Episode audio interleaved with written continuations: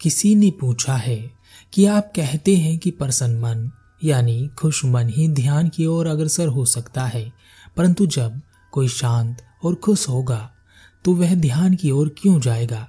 क्योंकि लोग ध्यान, शांति, समाधि, मुक्ति, मोक्ष और परमात्मा की ओर तभी चलते हैं जब वह दुखी होते हैं, और जब वह दुखी हैं तो ध्यान कैसे कर सकते हैं? क्योंकि आप कहते हैं कि ध्यान करने के लिए शांत और खुश मन होना चाहिए। तो शुरुआत कहाँ से होगी? क्योंकि दुखी व्यक्ति ध्यान की ओर जाता है। क्योंकि वह दुखी है तो ध्यान नहीं कर सकता। और अगर वह सुखी होगा तो ध्यान क्यों करेगा? यह बात बिल्कुल सही है कि अगर किसी के जीवन में सुख होगा, खुशियाँ होंगी, प्रसन्न मन होगा तो वह ध्यान या खोज की ओर क्यों निकलेगा? लेकिन अगर यह सब भी उसके पास है और वह फिर भी खोज में निकलता है तो वह बड़ा ही बुद्धिमान है। जैसे तथागत गौतम बुद्ध, उनके पास सब कुछ था, खुशियाँ थी, सुख था और दुख से वह अनभिज्ञ थे। लेकिन फिर भी उनके जीवन में दुख आया। उनका दुख यह था कि सभी बीमार पड़ते हैं। मैं भी बीमार पड़ता हूँ। सभी बूढ़े होते हैं और एक दिन मैं भी बूढ़ा हो जाऊँगा। सभी मरते हैं और एक दिन मैं भी मर जाऊँगा। लोगों के जीवन में इतना दुख है तो इसका कारण क्या है?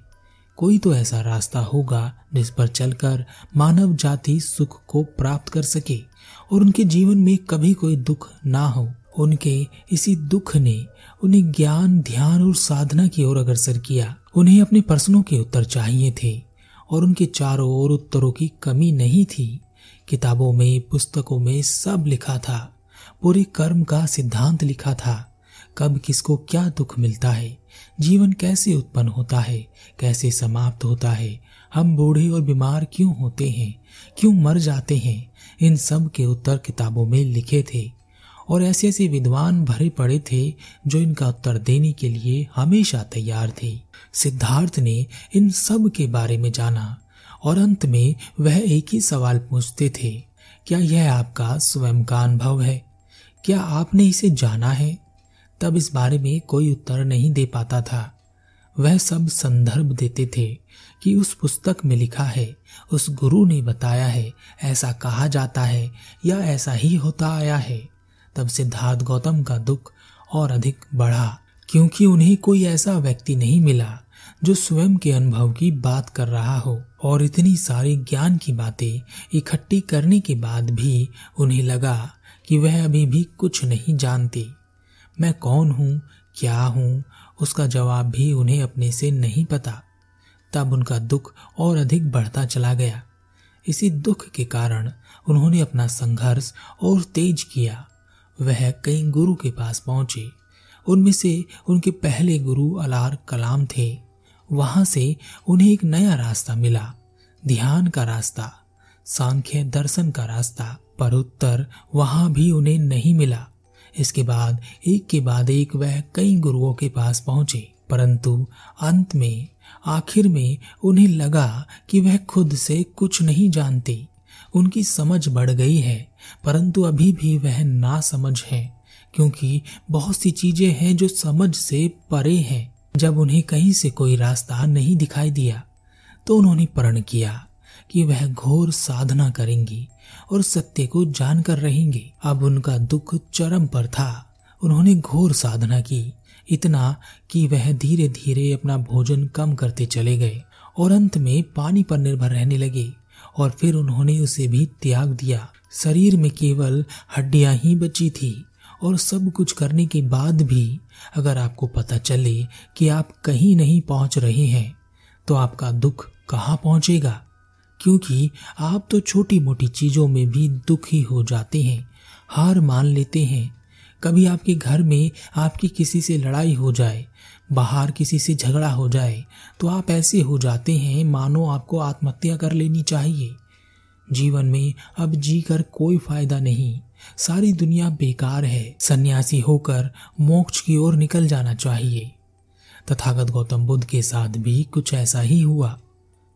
अपनी कठोर साधना के बाद वह मृत्यु और जीवन के द्वार के बीच में झूल रहे थे। वह लड़खड़ाए और गिर पड़े, लेकिन तब भी उन्हें उनके उत्तर नहीं मिले। उनका दुख सहनशीलता और धैर्य की सारी हदें पार कर चुका था। पर तभी एक सुजाता नाम की लड़की ने उन्हें खीर खिलाई और कहा, कि आप इतनी गहन कठोर साधना करके क्या खोज रहे हैं? सिद्धार्थ ने कहा, मैं सत्य खोज रहा हूँ। सुजाता ने कहा, कुछ भी खोजने के लिए शरीर का होना आवश्यक है। यह नहीं है तो क्या खोज पाओगी? यह एक छोटी सी बात थी। किसी बड़े विद्वान ने नहीं कहा, किसी गुरु ने भी नहीं बताया। एक साधारण सी लड़की ने कहा, जो उसकी समझ के हिसाब से था, परंतु सिद्धार्थ की समझ का दायरा बहुत अधिक बढ़ गया था, और सुजाता की छोटी सी बात में उन्होंने उस सत्य को देख लिया था, जिसे आप भी नहीं देख पाए। आपको क्या लगता है सुजाता की बात में ऐसा क्या था? साधारण से दो वाक्य। पर उन दो वाक्यों में सिद्धार्थ को अपनी गलती का एहसास हो गया था। पहला, इस संसार में कुछ भी खोजने के लिए शरीर बहुत आवश्यक है।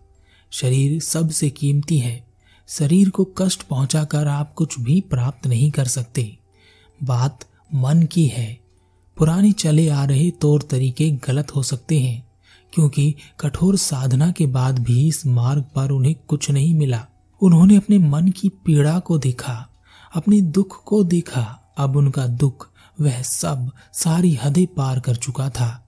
जब उनके सहयोगियों को पता चला कि सिद्धार्थ ने कठोर साधना का मार्ग छोड़ दिया है और भोजन का सेवन किया है, तब उन्होंने सिद्धार्थ को पथ भ्रष्ट कहकर छोड़ दिया, क्योंकि वह सब वह बात ना देख सके। ना समझ सके जो सिद्धार्थ ने देखी और समझी थी। तब सिद्धार्थ का वह अंतिम दुख पैदा हुआ कि उनके अपने सहयोगियों ने उन्हें छोड़ दिया और उनकी बात ना समझी। यह सिद्धार्थ का आखिरी दुख था। जैसे एक योद्धा किसी युद्ध में उतरा हुआ हो और उसने खूब उपाय, खूब योजना बनाई कि ऐसे जीतना है, वैसे जीतना है। कई वफादार उसके साथ थे। कई गद्दार उसके साथ थे। भयंकर युद्ध हुआ। दोनों ओर के सैनिकों ने एक दूसरे को मार डाला। उस योद्धा ने भी खूब परिश्रम किया। कई दिन युद्ध चला। अंत में सारे मारे गए। केवल वह योद्धा बचा रहा। हज़ारों लाखों सैनिकों के बीच वह केवल अकेला योद्धा बचा। पर अपने चारों ओर इतनी लाशों को देखकर, इतने रक्तपात को देखकर वह थका हुआ, घायल योद्धा नीचे बैठ गया। तलवार नीचे गिर गई। उस सन्नाटे में वह लेट गया।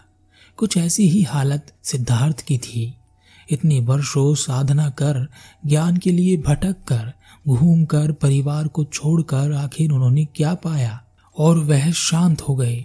उन्होंने सब छोड़ दिया। सारी लालसा, इच्छा, प्रश्न, उत्तर, दुख, यह लोग, वह लोग सब छोड़ दिया। सत्य प्राप्त करने की इच्छा भी छोड़ दी। सारी भागदौड़ छोड़ दी। सब छोड़ दिया तो मन में दुख भी नहीं रहा।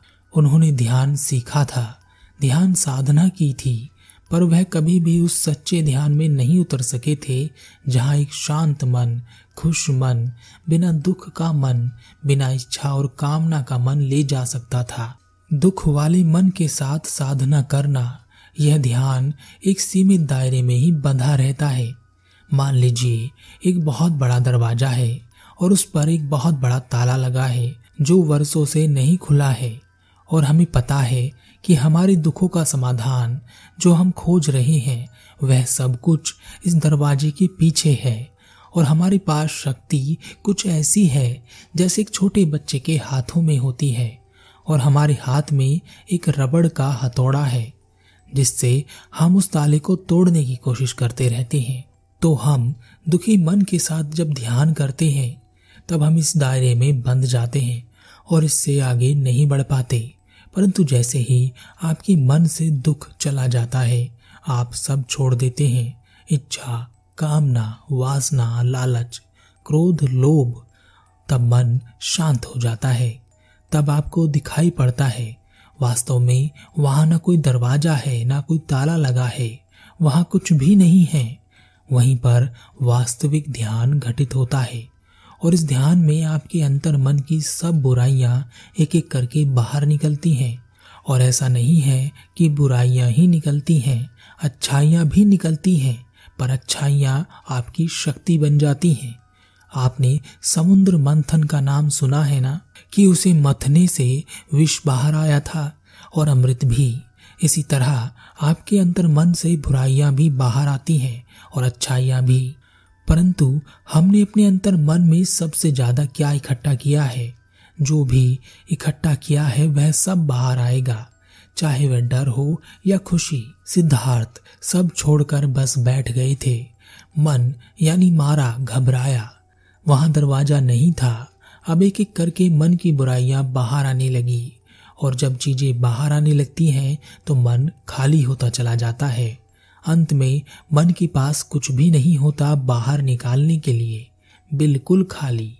जब आप किसी बहुत बड़े कमरे में, जिसमें कोई दरवाज़ा भी ना हो, ना कोई प्रकाश और ना ही कोई आवाज़ आने की व्यवस्था हो, बिल्कुल सन्नाटा हो, कुछ ना दिखाई देता हो और ना सुनाई देता हो, तब आपको उस कमरे में कैसा लगेगा?